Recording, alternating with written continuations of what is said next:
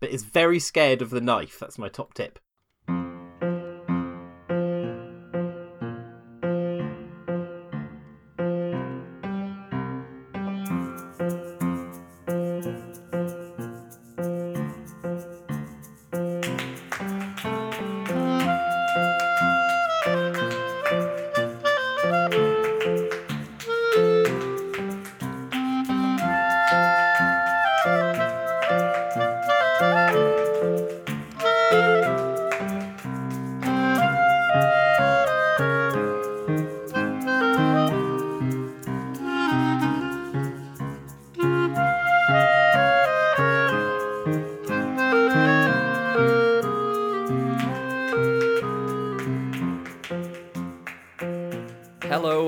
Welcome to the Rock Paper Shotgun Electronic Wireless Show. It is episode 69. I'm Brendan. Uh, my usual co host Alice Bell isn't here this week, but I've got two people to make up for it John Walker Hello. and Graham Smith. Hello. Graham Smith, the big man, the editor, The famed, the famed Graham Smith. the elusive Graham Smith. The man. You man were just who could- saying. He could fire either of us at any moment in this podcast, and it would actually be legitimate. We are walking on eggshells here.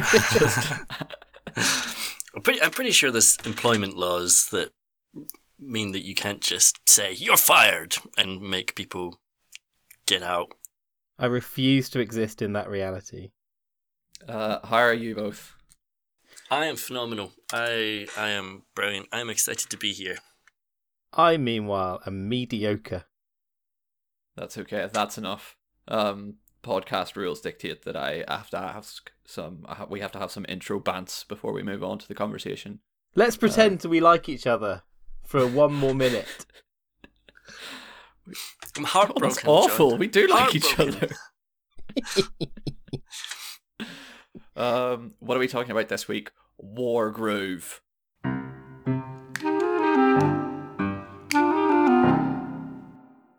The video game Wargroove is what we're talking about because we've all played it, and that's not really a theme as such, like a normal theme. But seeing as we've all played it, um, and our review went up, we should talk about it. What is Uh, it, Brendan? Wargroove. You know, Graham, you know what Wargroove is. Let's move on. Wargroove is a turn-based tactical throwback to Advance Wars, which is a, a little game for the Game Boy in which you control loads of little tiny pixel soldiers on a grid and you have to capture bases and factories and pump out new soldiers. But in in, in Wargroove, it's that, but you have dragons instead of airplanes. And it's all kind of cartoony little story about fighting evil. And uh that's mostly it. So it's it's it's fantasy Advance Wars, but not not fantasies not fantasy Advance Wars in the way that Fire Emblem is fantasy Advance Wars. Right. I've never played Fire Emblem, so I don't Nor know me. what the crack is with that. Uh, so Tell us what Fire Emblem is, Graham. Fire Emblem is Advance Wars, but in a fantasy setting. Um, so you've got dragons and shit instead of airplanes, but uh, it's also got smooching between your soldiers because instead of being little pixel military men, they're little pixel anime princes and peasants and princesses and stuff like that and they can form relationships based on how you deploy them on the battlefield. So if you play certain units together a lot on the battlefield, they will develop affinities which affect their like crit bonuses you get from using them side by side on the battlefield, but also in and in the narrative they can fall in love and I think have kids. Which you can use as child soldiers or Maybe I'm imagining that part. um, Maybe that was my fanfic. just uh going off the topic a bit you're gonna have to fire yourself graham because you've you've done the first swear word of the pod I have. As God, that's my rule as well. um so wargroove has none of that. It has none of the romance stuff. Um it's just it's a more clean transposition of advance wars Would you say? to the point i think it's it's much more characterful that they give you know your your commanders and stuff are given loads of personality and your units are people rather than machines for the most part You, you like them so much that you don't like sending them into battle. it's horrible you have these lovely little soldiers they have all these hilarious little chats in between the missions and then you you you have to use them as human shields and just lose. Oh, he's just fodder. I may as well get him killed this turn in order that I can do this and this. You think to yourself, and then you go, "No, it's the person. He was so cute."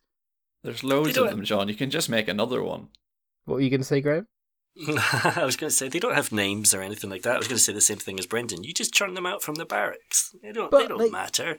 Faceless little soldiers. Now I don't even like dogs, and I really struggle when the puppies get attacked.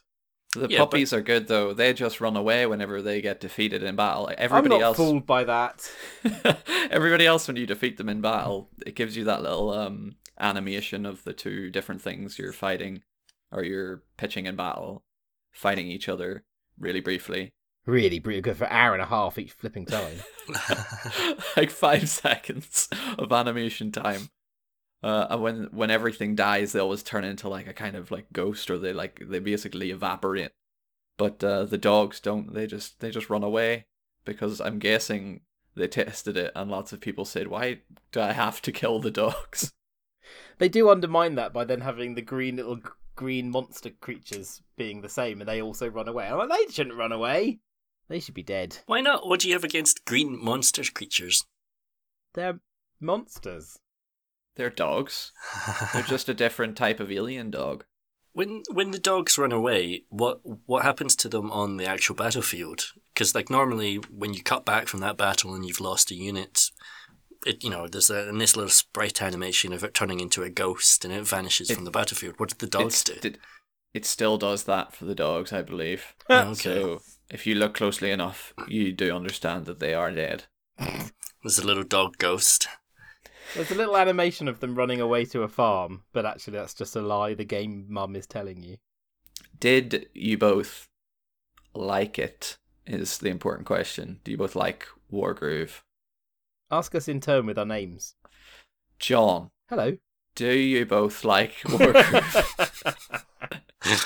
Yes, we did. Um, I did. I do like it. I don't love it, but I do like it, and I've played it a lot. And um, I found myself sort of my struggle with it. I'm not a I'm not a strategy person, obviously.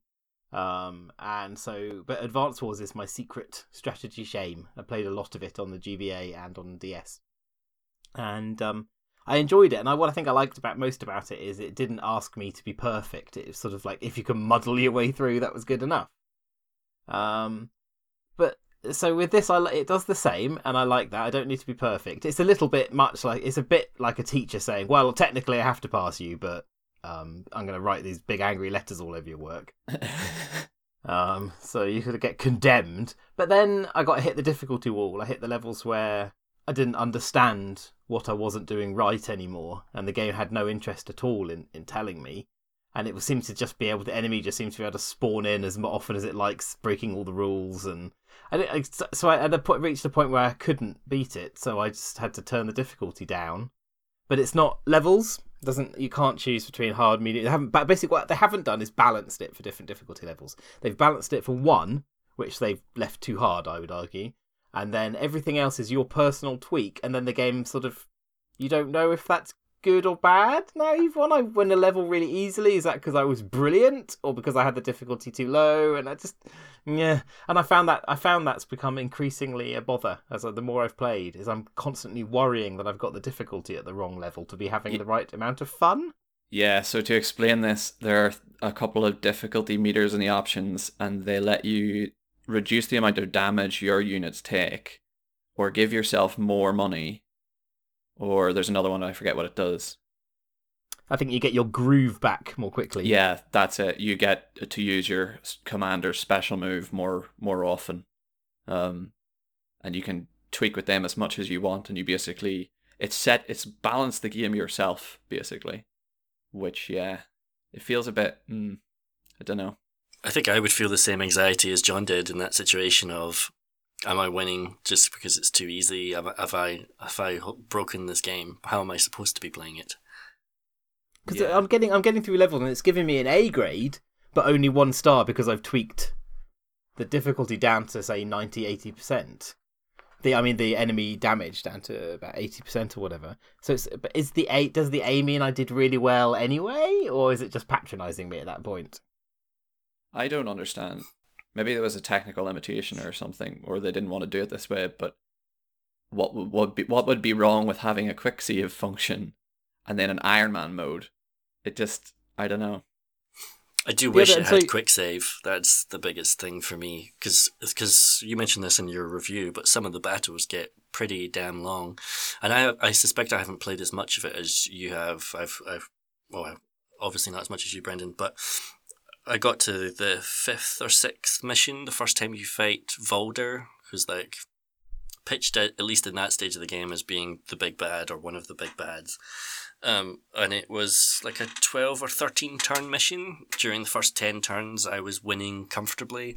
And then I did something stupid with my commander and got them trapped, sur- surrounded by enemy units. And then they just couldn't, I couldn't run away because there were enemy units in my way.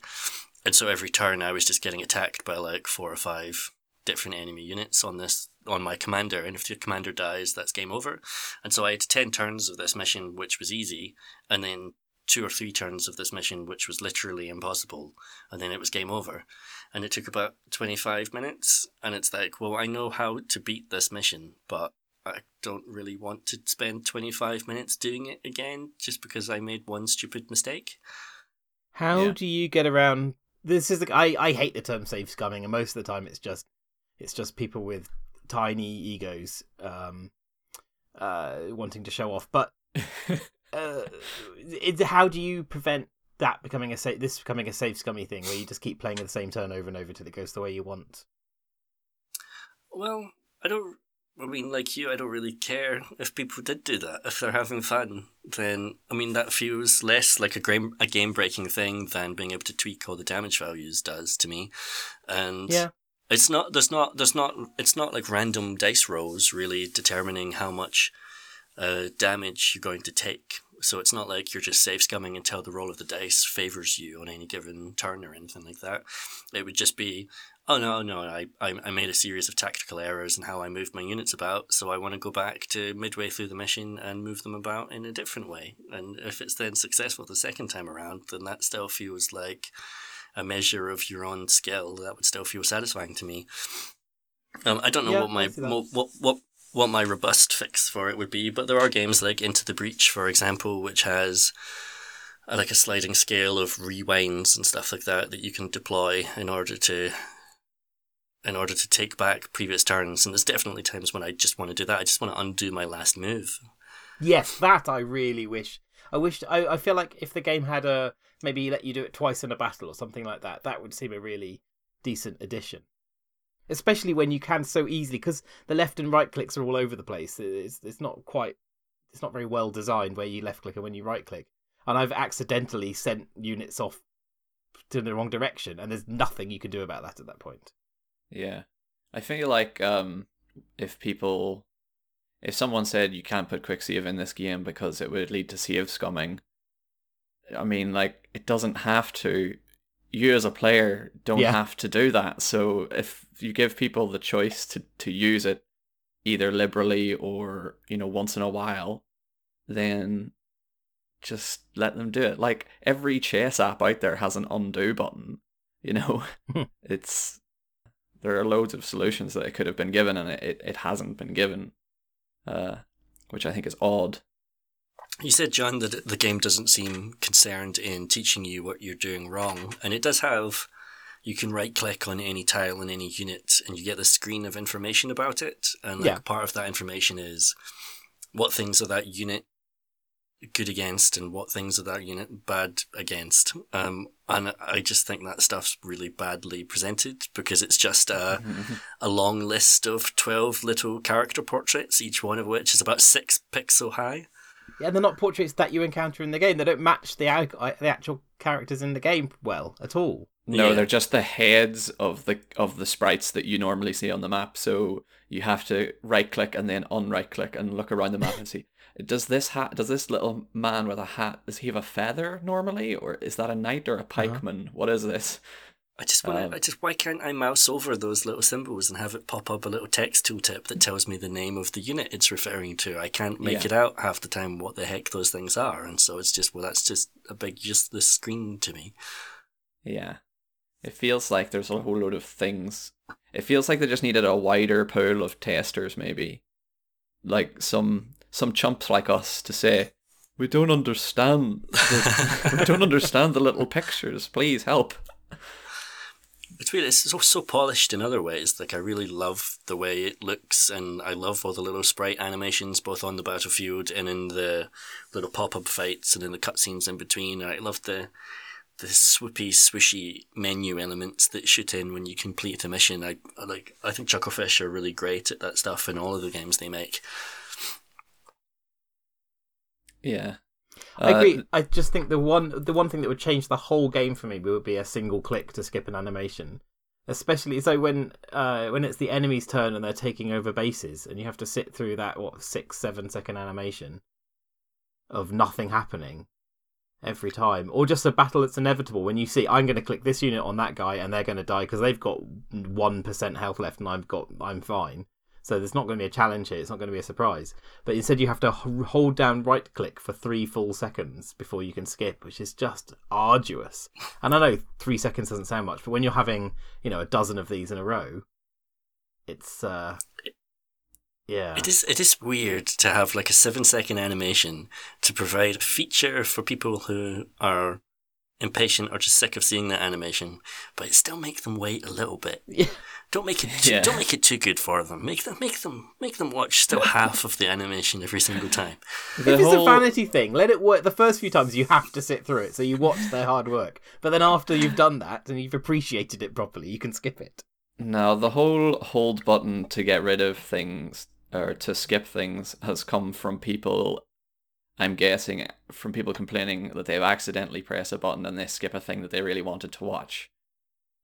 That is fine for things like uh like a cinematic maybe yeah. or other things in a, in different games. I would argue yeah, a hold button does make sense, but now I feel like we're seeing so many games doing the hold button to do things where you don't like don't worry if I press it by accident once during this entire game, I'll just kick myself and get on with it. It's not that big a deal. And with something as common like as something as routine as the battle animations in this game that happen like dozens of times, you'll see these animations hundreds and hundreds of times over the course of playing this game. Like, yeah, don't make you hold the button. It makes no sense. And I can hear I can hear someone yelling at their their podcast app. It's probably the Andrew or someone like him yelling that. Uh, but you can turn the animations off, and you can. Yeah. But then the battles are completely meaningless madness because you can't really see which enemy unit is about to attack which of your units, and the only thing that happens is a tiny, tiny number flashes up for about a second, and you can't. It's not possible to know what's going on. So there isn't Yeah. a good middle ground yet. I um I because I read um the Kotaku review that they posted as well said that oh you know pro tip you should turn off the battle animations um and I tried it and I just it just lost all uh like I did lose a sense of what was going on in Mhm. the battlefield like I did it didn't help me it was harder to parse what was important on the battlefield and what was threatened because I wasn't I, just wasn't keeping as good a track of it. But a simple click to skip would just let you both keep track of the important things and skip the things that are trivial. It feels stupid. So I've reached this level. I've got it. I've loaded it up in front of me. Um, called. Hang on, let me go to overview. It's called Commune with Merciful's Ghost. I can't do it, and so that's the end of the game. I mean, I could turn the difficulty down to nothing and just scum through that way, but it's this horrible level where you you have five units, you can't gain any more, and the enemy spawns about eight in each round, and each bridge you have to cross. And I finally thought I'd finished it, and then went, haha, no, there's another round with your barely alive units will all have to obviously die in. Yeah. That seems the most. I mean, obviously, I haven't got any further than that, but that, that seems the most egregious level so far that just doesn't seem to have been well thought through. And it's nice that they're trying to mix it up. It's not just Advance Wars left and right of the screen, but at the same time, I don't. It just this is the arc. This is the exact example of a level where you have to be playing it for forty five minutes before you can die, and then have to start again. Yeah. That level is um that level didn't I was I was easier on that level because I had already put the damage down, so it was it went a little easier on me. Um but uh I definitely thought like at the because you get to the third area and you think oh this is done and then more pop in like you said. And I just I just I just knew John is going to hate this. but uh, I I'd say I'd say you should um, scum through it and then because some of the le- the levels after that are quite fun. Okay. They introduce like new troops and stuff like that, and uh, yeah, it does get it does. It, this is the thing. It, it it's really ups and downs. Some of the side missions are really tough, and like the one with you're in a castle and you're being surrounded by bandits, and you're playing as the dog commander, who has to have all his woofs translated by the two men, the two crossbow men who like stand on either side of him, as if he's Lassie, and uh, the, all the people just come and surround you, and that level is just so so tough. And Yeah, then I couldn't do that everything either. to either side of it is fine. So there's just these spikes, these weird spikes that they haven't like ironed out. I wonder how hard it is. I wonder how hard it is for a game, for a developer to iron out difficulty spikes when they release into the gruesomely toxic, uh, Get Good community of Steam. I want when everyone is just going, "Ah, this game isn't hard enough for me. Look at my tiny penis on the desk. I'm finding this so easy."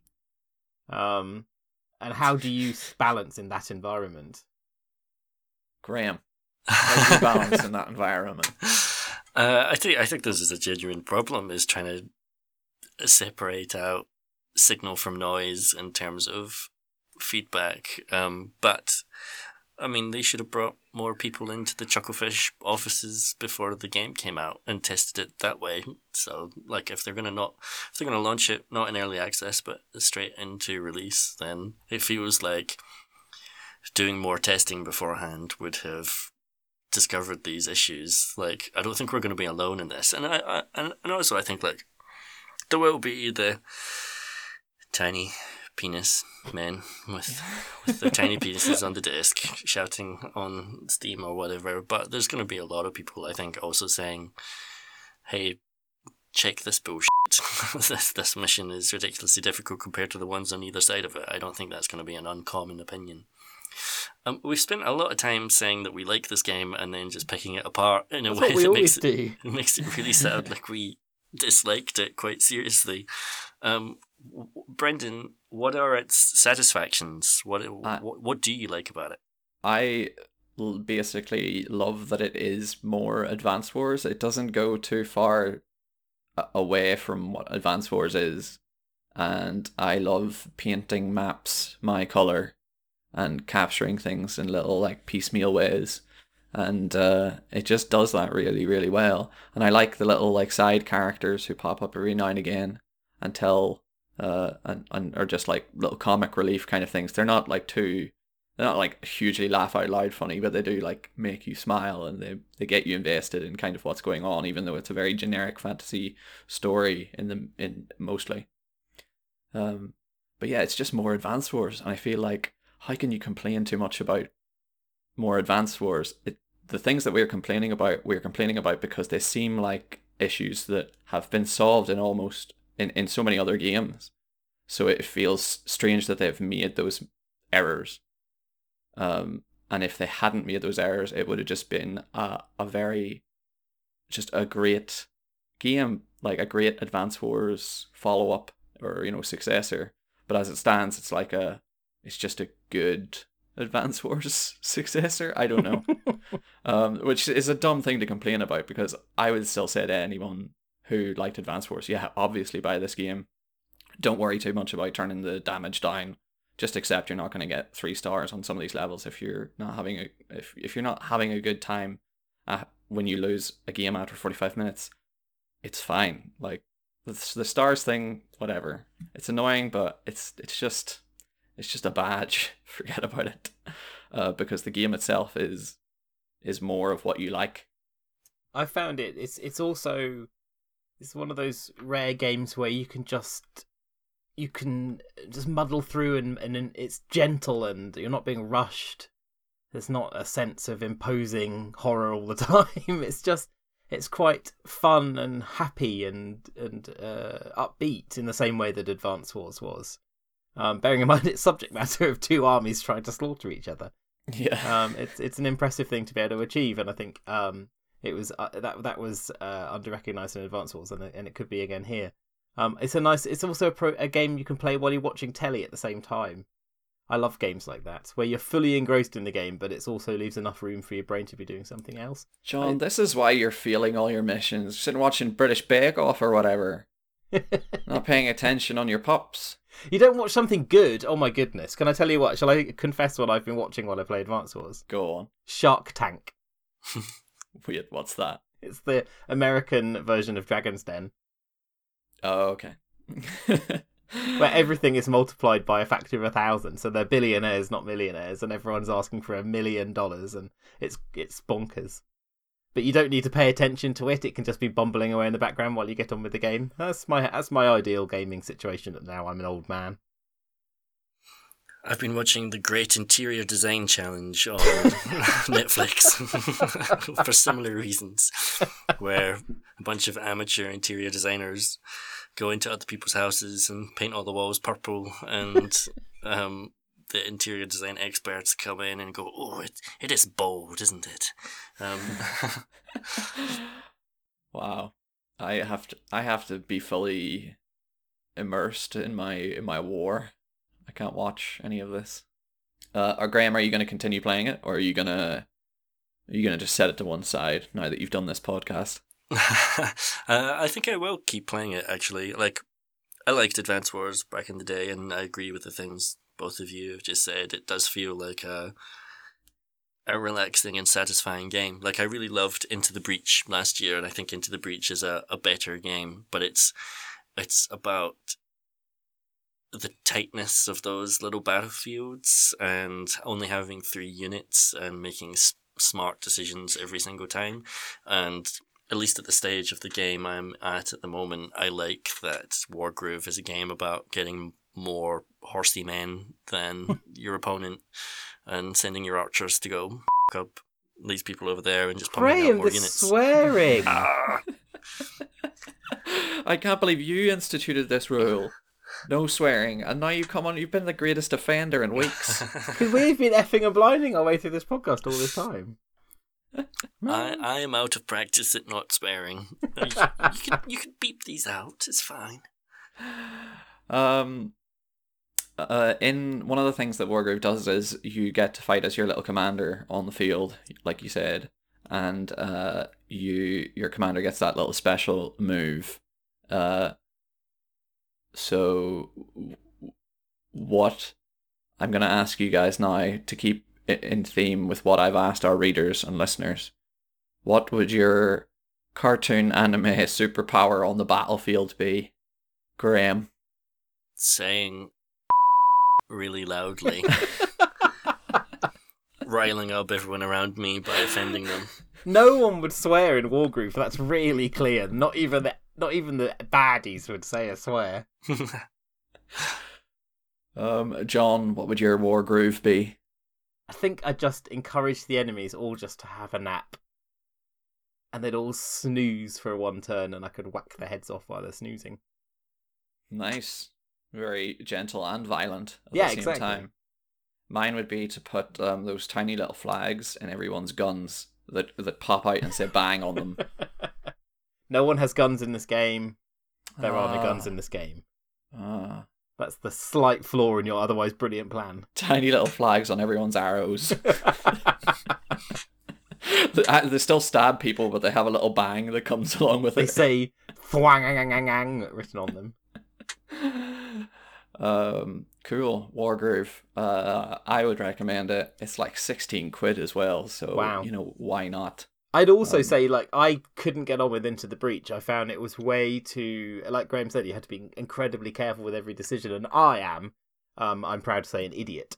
And so that kind of game, I, I I really struggled with it. I didn't get anywhere with it. So people who who also bounced off that for fear of being too tactical and strategic, um, Wargroove is not, and it's it's much more it's much more embracing of of us idiots. Yeah. Okay. I think we should move on. I think we should move on. Wargroove over there in the other place. Uh, and we should talk about some other things we've been playing.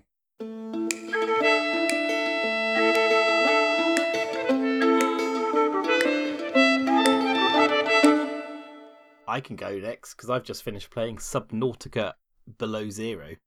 Ooh. I'm saying ooh like I'm surprised. I know you've been doing that. Do you want to hear all about it? Uh, Graham, do you want to hear all about it? I want to know if the penguins are really cute. They are ridiculously cute. Although there does seem to be a fantastic bug where the little ones appear to stand on a single spike, which they can't quite balance on, and the physics don't quite work for at the moment, which is very amusing. Why? Why are they? Why are they standing on I can- spikes at all? I think it has to be a bug. I think it's got like its tail is or it is pointing down. I don't know what's going on. I think it's an animation bug, but it's very entertaining. And then the grown-up ones just look amazing. They're such a. I think they are a, such a brilliant piece of design, and they really show how um, uh, unknown worlds are so clever because they've taken a they've taken the idea of a penguin and then said, okay, let's create a creature that's that is in the same shape but is completely wildly madly different. Its beak is the top of its head and it opens up in a sort of gruesome alien like way, but it's still impeccably cute. It's part pelican. It's it's just it's such a brilliant piece of design when you look at it and you realize oh they took the shape and it's so immediately obviously a penguin despite being ludicrously different from one. And I think it's really emblematic of how smart those guys are in how they design things. Do the penguins sometimes fall down by accident? They do with the ba- like I say, the baby ones can't stand up properly, and they do fall off the ice sometimes due to this, what I can only assume is an animation error. And like penguins, I think they're called preng ple- penguins. I can't remember what they're called in the game, but like penguins, they are very graceful underwater and look silly on the ice, which is which is splendid. What What else does this expansion add? Like, So it's a whole new, it's a store, it's a whole new game. It's more, it feels like more like a sequel or expandalone than an expansion. Um, it's set a year later. You play, um, uh, what's her name, Robin Goodall, and you are uh, your sister is up on the spaceship, uh, some sort of space station orbiting above the planet. Same planet as last time, a year later, but now you're in a sort of polar Arctic type place. Um, and you have Bants with your sister, which are actually really, really good. Uh, it could have been a disaster, but they're brilliant. The story isn't particularly exciting. Um, there's a big, there's a, the thing that happens in the current version is too big of the, a moment to give away. Um, but it once again has to do with the ancient alien race from the last game. And the, but most the most of the entertainment comes from you, you you winding up your sister. She's being constantly observed by the evil corporation, uh, monitoring everything she says, and you on the ground don't care about that, so are constantly trying to get her in trouble, and it's quite funny. And it's, yeah, but otherwise you're doing. It's very much the same. You begin on you begin on uh, in a big fancy sp- spa- space, uh, big fancy base research base that quickly gets destroyed by an avalanche, and you're back under the under the water in a in a rescue pod that your sister drops, starting again, having to scan everything and build up from the start, which is too similar to last time. There are new, there's loads of new creatures and some of the old ones, um, and it doesn't do anything strikingly brilliantly new, which is a shame. But at the same time, it is more Subnautica in a different place with new things to scan, and that turns out to be enough. yeah. It's a, it's just a it's that same pleasure of um of just building up from nothing to create. You know, by the end of the this, I call it a demo. It's not. It's the earliest version of the alpha of the uh, uh, early Doodle. Um, and you by the end of it, you can start building bases and all that stuff. So you can get to that point. Um, at the end, but this is much more focused on taking you through a little bit of narrative this time. I really like that um, they seem to have kept the their how good they are at making alien creatures be both frightening and friendly at the same time. Yes. Like the the stalkers in the in Subnautica are the these kind of things that they look like a crocodile in every aspect because they have like the body of a fish and the like the mouth of a crocodile. And they just hang around in those horrible weedy kelp forests and uh, they're really intimidating at the start of the game. But then you realize you can basically play a fetch with them with met- bits of metal, and they love it. They have so much fun with you, and they become like they're almost like dog like. Like you just play a fetch with them all the time, and you just get to know them, and they're not fearsome or scary at all. They're just like uh, they're just like a, a fun-loving animal that likes to eat things. Um, and what you said about the penguin really reminds me of that. Yeah. Like it, it's alien and grotesque, and at the same time, you like it. They do the same here. There's a if you look at my review, uh, the last screenshot is this picture of this awful looking crab thing, um, and it's called a stone thumper or rock puncher or something like that. Um, and it looks terrifying, and it's completely innocuous, and you you can run up, swim up to it, and say hi, and it doesn't hurt you, which is nice. And then there's a new shark type, which is instantly terrifying and gruesome, and, and is horrible and bites you really, really hard. But is very scared of the knife. That's my top tip. Give it a whack. It's Mm. essentially the bop on the nose effect. That's cool. Yeah. Did you ever play Subnautica, Graham? Yeah, just for like four or five hours though. So I was always pretty early on in that first area, I guess, in the base game. I really liked it though. In the shallows. I so so that's what's missing here is that do you know that what was so great about the opening of, of Subnautica was that vast sh- uh, uh, behemoths ship on the on the water near you. It was just this big thing you wanted to understand, but you couldn't get inside it until you had this suit, and so you had this big incentive to uh, to gather the equipment and to to and to keep upgrading and un- and crafting more till you could get there. Plus, the narrative gave this impression that it was about to explode, so you had to rush to get there as well. Um, and so yeah, it, it lacks that. It lacks this big incentive. It a little bit resting on its own laurels of remember. You're remembering why you enjoyed it last time, so you'll just do it this time. Uh, I think that's definitely that's definitely the, the the the real significant thing that's lacking is that big unknown. Um, Graham, what have you been playing? Have you been playing anything? Just Advance Wars or just Wargroove? uh, I, I've, I guess I've not been playing anything else I can really talk about on a PC Games podcast. Oh no! You What have you been playing, Graham? Tell us. traitor! Uh, I've been playing Mario plus Rabbids Kingdom Battle on the Switch, which is which is basically a PC game. I mean, it's a turn-based strategy game, clearly inspired by XCOM, and It's so got Mario in it. And and can't- Rabbids. You know, I'm sorry. I, I- we can't do this. We're gonna have to bleep out the word Mario. um, you would like it, John. I've got a copy of it. I've somehow yet to ever play. I meant to play it on a plane journey last year and then never got round to it. It's I mean it's it's turn based strategy, but it's Yeah. it's not difficult at all. It's very concerned with you just as the player making forward progress at all times. Um and it like strings together these battles as part of an overworld map that Mario and the Rabbids are moving their way through. And yeah, I mean it's it's just I mean it's an I mean it's made by Ubisoft, but it's got Nintendo's design ethos all over it, and it wants you to complete it. Um, I think there's like end game challenge mode stuff that you can do, but really it's like a almost like a linear narrative game that wants you to get to the end of it, and so Hmm. none of the battles are particularly challenging.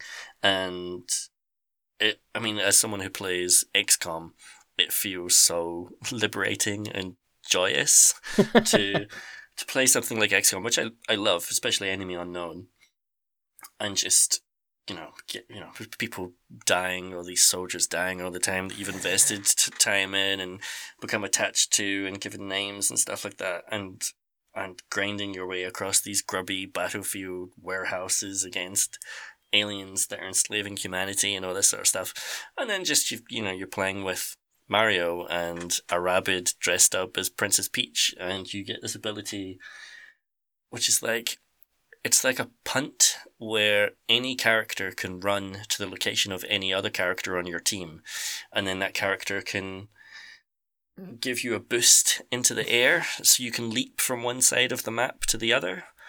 Um, and that sort of movement is just really liberating and really fun when you're used to just hiding behind low cover, getting shot at by by sectoids for hours and hours and hours. Can you get Mario killed? They they they actually I don't think it's happened at any point to know. I think I think what happens is they just become like um dazed, and then everyone gets all their health back at the end of every level. So there's no permadeath for characters or anything like that. They just become dazed, I think, and sit out the rest of that battle, and then they get restored to full health when it's done. Anything more to say about Rabbids before we move on?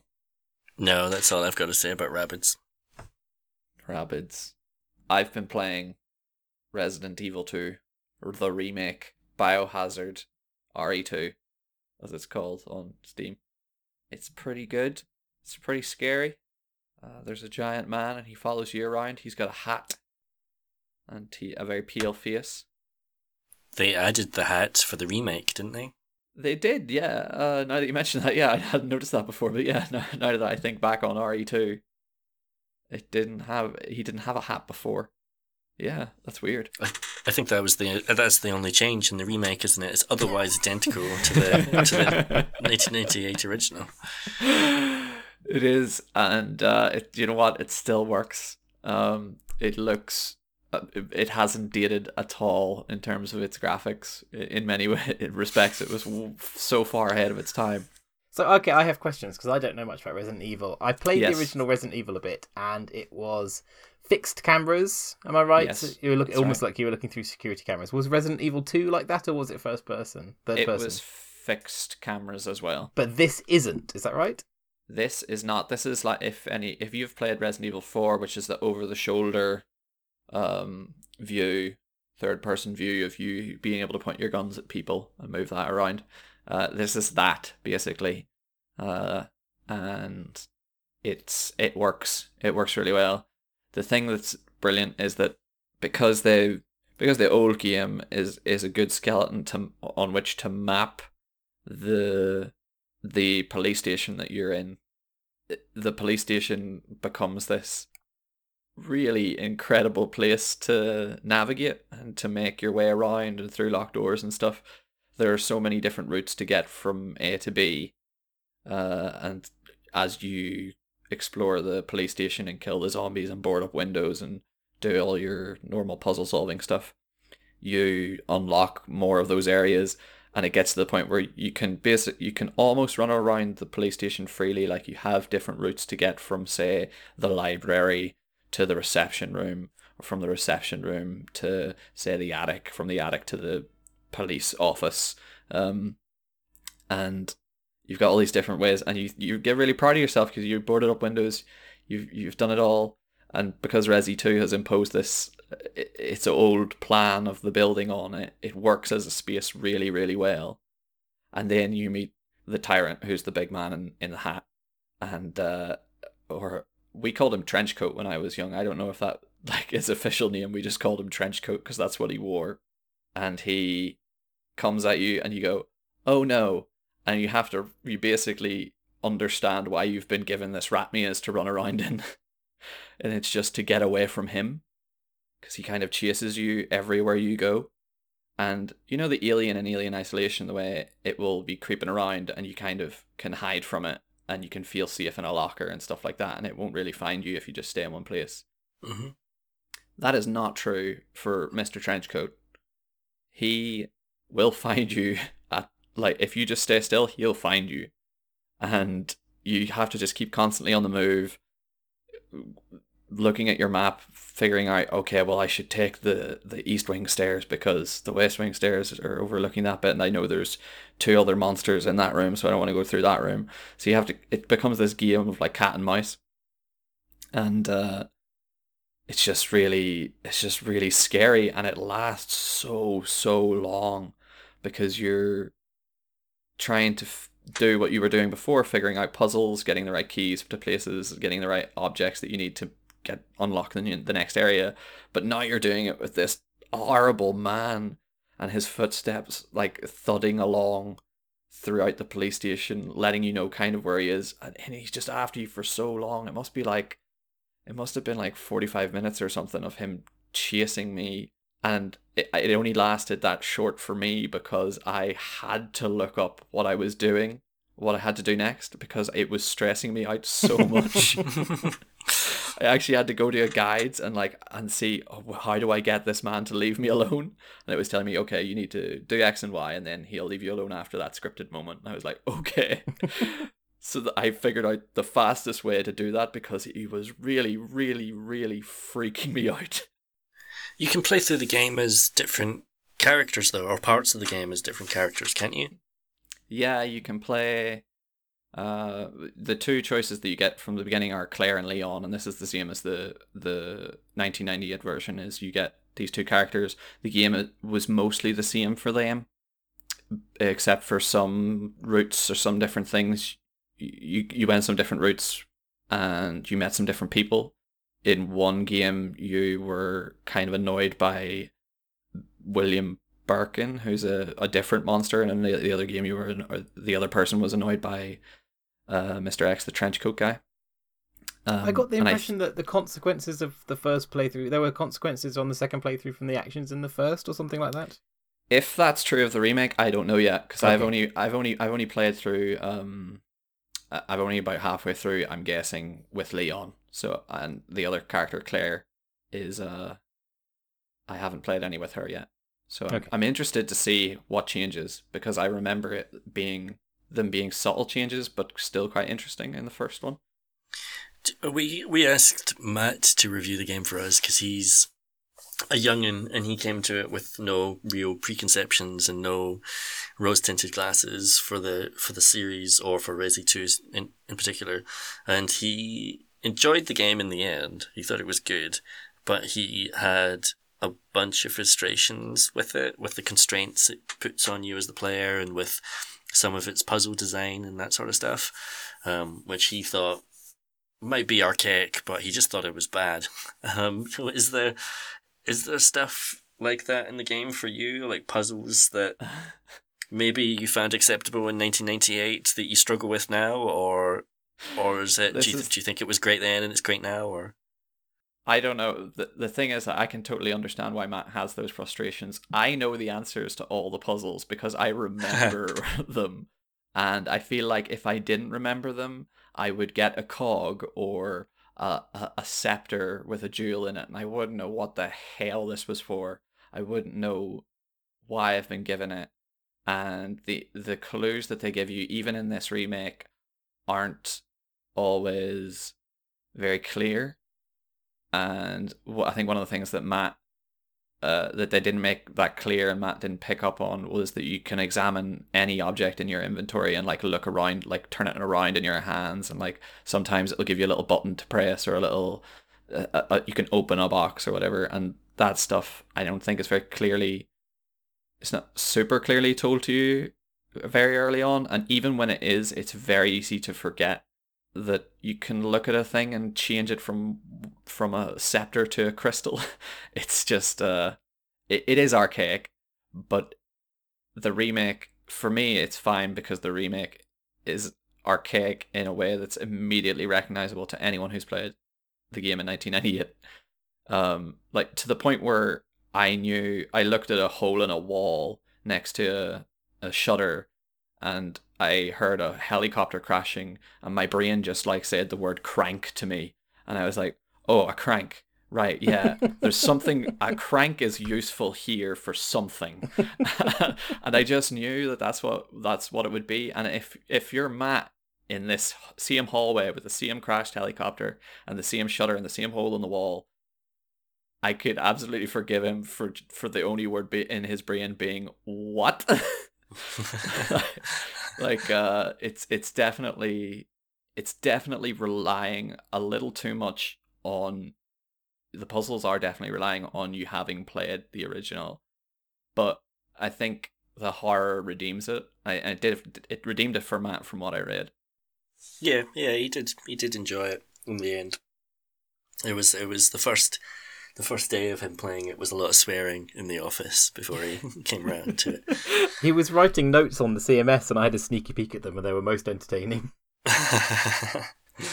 It is uh it was fun to read his um his uh thoughts as well whenever he said because I like glanced through them and he said uh the, the story is basically schlock and I was like mu- instinctively I went hi hi like I was beginning to say how dare he say the story of Resident Evil 2 schlock and then I thought and I'm like yeah actually it's complete nonsense. It's rubbish.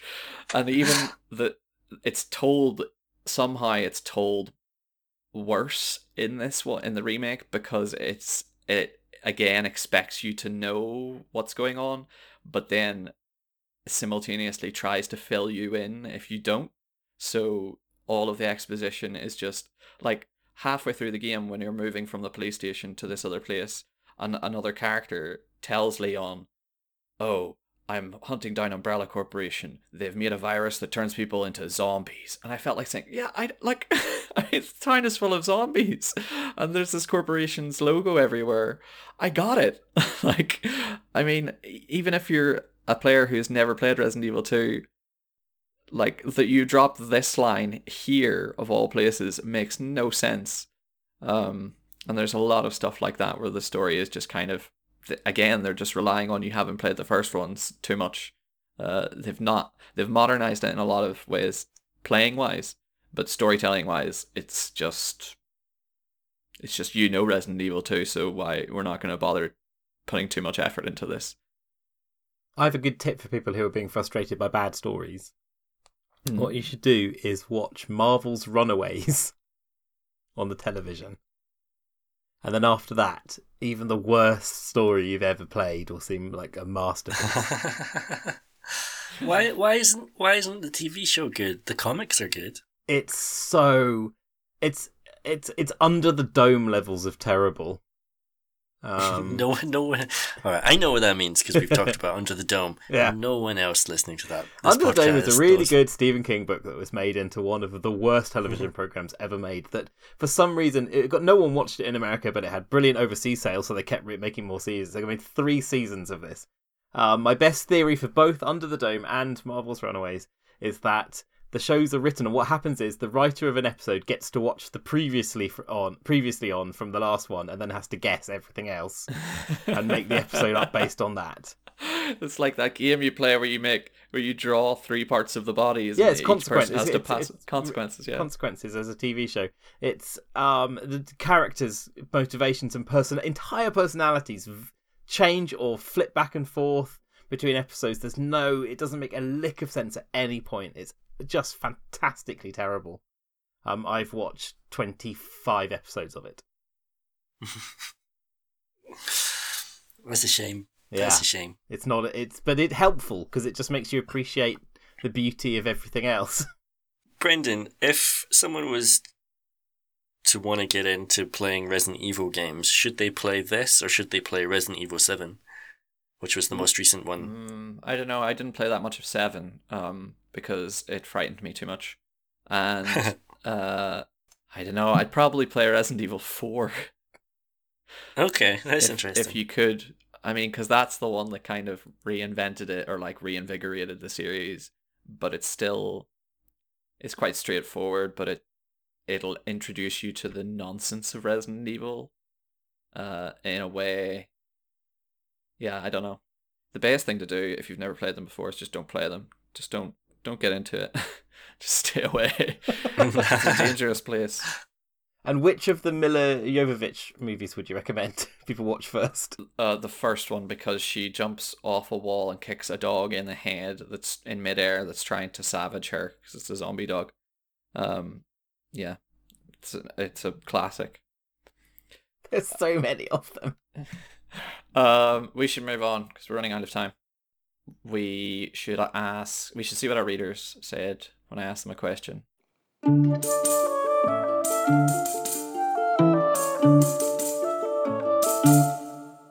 Very little, as it happens. what question did you ask them?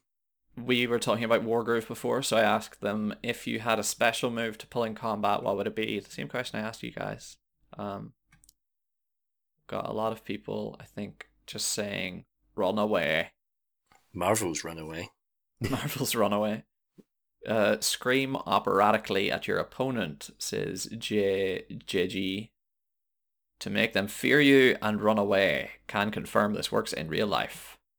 Super Yauquin Galaxy also says, shout really loud. Give all t- enemies tinnitus. Yep, makes sense. Armin, I- I- I'm so sorry. Ibrissa Jeek, who was uh, Goat Simulator. Um, dude. Anyway, he he's just second breakfast. That's a good one. Second breakfast, yep. Break for lunch, says Hambidge. Tickling, says Iggy. Tickling's good. Not according to Russell Brand, it's not. We don't care about him. Uh, Charles says checkmate, the instant victory. does that does Charles think that's how chess works? First one to say is like Mornington Crescent. First one to say checkmate wins.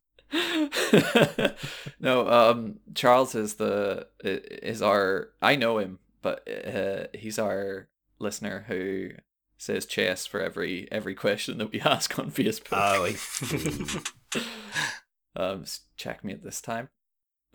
Marcus Rahala says the panic attack. It doubles movement for a while, but you can only move away from all units, even friendlies. That's clever. I like it. It's not a very good groove, but I am actually. I have to say, I'm a little bit heartbroken that the at the lack of groove in Wargroove. I was. I thought there was going to be some sort of dancey, musically thing, like it was going to have maybe a bit of oh, what's that awesome DS game where you had to tap the circles in time with the music. Owe- Ouendan or um, Elite Beat Agents? Yes. What were you going to say? The proper version. Uh, Ouendan is the Japanese Yeah. name of it. I Oh my think, yeah. goodness, has there ever been a more awful? Uh, tra- the the the is amazing, and then Elite Beat Agents was absolutely wretchedly terrible. It was very strange. It was not good to be played in English. It was much better in Japanese. Turns out, um, and I'm not, which makes me sound like everyone else on the internet, but I'm not that person. Um, Weeaboo John, that's what we call you in the office. Is that right? That's right?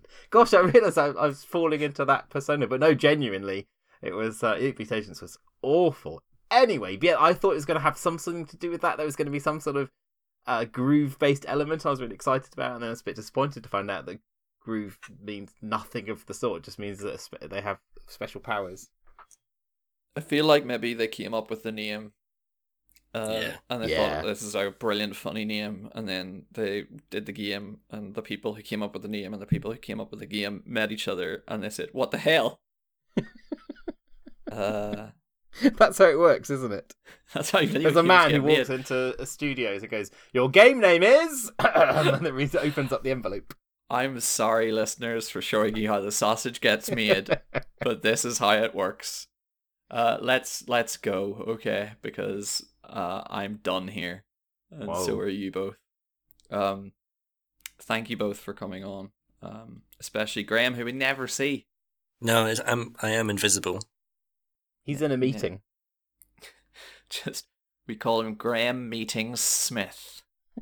This is a meeting. I'm in a meeting right now with you guys. That's what I said to John. That's how I tricked you to come on. I said, I've told him it's a meeting, and by the time by the time he listens to what we're talking about, it'll be too late. Any any further business? Uh, so yeah, any further business? No. Nothing here. As long as you've been keeping minutes. Will you be fine. circulating those minutes to us all via email?